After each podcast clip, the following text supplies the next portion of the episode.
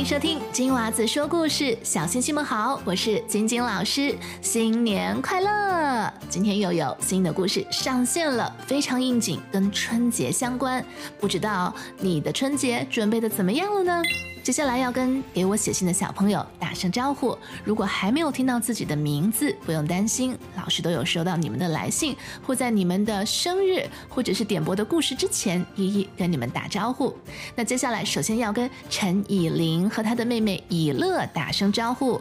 妹妹今天过生日，祝你生日快乐！那接下来这首恭喜恭喜版本的生日歌，也要送给我们最近过生日的小朋友跟大朋友们。祝你生日快乐，祝你生日快乐，祝你生日快乐，我祝你生日快乐，Happy Happy Happy Birthday，Happy Happy Happy Birthday，生日快乐！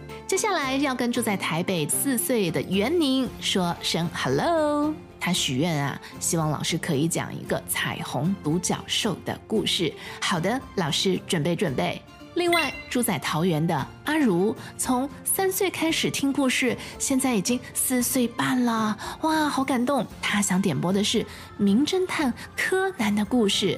他说希望晶晶老师啊，可以一直一直一直讲故事啊！感谢感谢感谢，太感谢你们的鼓励了，我会加油的。另外一位住在桃园的小朋友叫做真云，真云七岁了。最近喜欢上美少女战士，希望有机会呢，可以在空中跟你说这个故事。谢谢你，也祝你新年快乐。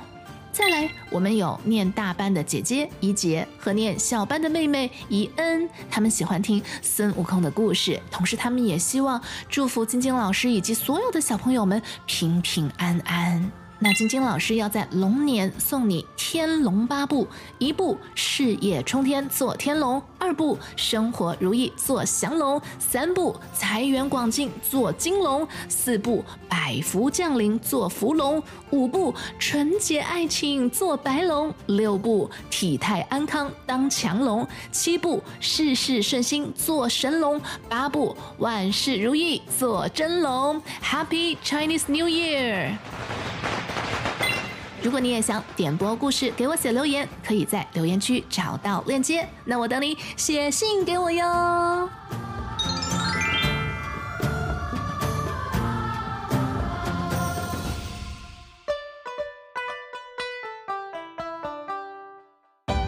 每逢春节，家家户户都要贴春联。可是春联的习俗是怎么来的呢？据说。大约在一千多年前的后蜀时期，就开始有了贴春联的习俗，这个是有历史为证的。根据古代的书籍记载，春联的原始形式叫做桃符。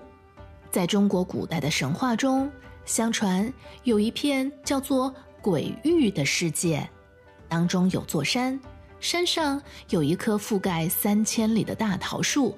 树梢上有一只金鸡，每当清晨的时候，金鸡长鸣。夜晚出去游荡的鬼魂就必须赶回鬼域。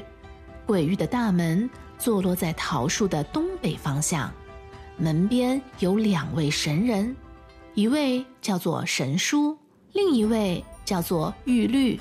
如果鬼魂在夜间做了伤天害理的事情，那么神书玉律就会立即发现，并将他们捉住，然后用芒尾做的绳子把他们捆起来，送去喂老虎。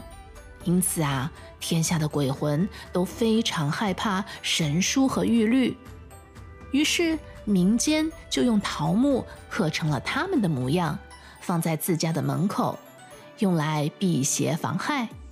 再到后来。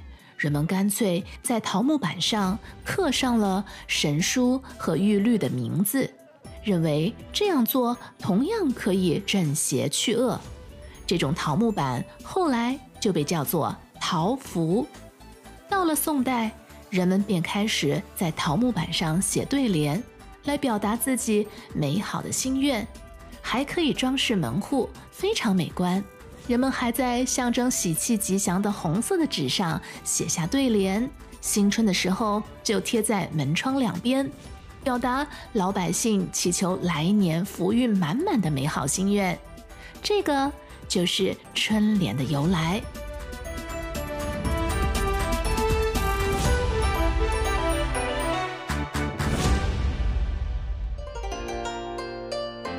据说在很久很久以前，住在深海的一位龙王，有一日巡海归来，突然间觉得他的腰部像是有一枚钻子刺一样的痛，每一下就头晕眼花起来。老龙王实在有点支撑不住了，疼得在床上打滚。龙王想，这样子痛下去，可是要了我的老命啊！不然。我去凡间试试，听说那儿的神医非常多。于是龙王摇身变成一个白发苍苍的老头，他找到了城中最有名的郎中。郎中见到一位白发苍苍的老头子，一边按住腰部，一面似乎脸上疼得发青、虚汗淋淋地走进了他的药铺，就劝开众人说：“先看老人家。”龙王一屁股就坐下，伸出了手。老郎中摸了一下脉门，吓了一大跳，心想自己看了几十年的病了，怎么从来没见过如此不同寻常的脉象？于是老郎中起身招呼这位老人家走进里头的房间。郎中问他到底是什么人？如果不说实话，很难诊病开处方。龙王一听，觉得有道理，心想还是治病要紧，便告诉郎中，其实自己是龙王，在巡海的时候，一下子觉得腰间有钻骨的痒痛，回到龙宫后更是疼得难受，但叫遍了龙医却没见效果，这才来到凡间求郎中诊断。老郎中长叹了一口气说：“哦。”原来是这样，那好吧，不过还要再麻烦您回到海边，现出龙的真身，才能够确诊。说来也怪，老郎中真的治好了龙王的病。龙王感谢他，恩人呐，要不是你，老龙这条命哎就难保了。你等我一下，我马上回来。说完。龙王便一头钻进了海里，没一下，龙王便带着龙婆婆还有龙子，端着一盘海里的珍宝向老郎中拜谢。郎中说什么也不肯收，他边推边说：“只要龙王保佑人间，年年能风调雨顺，那就是最好的谢礼了。”老龙王想了想，哎，那好啊。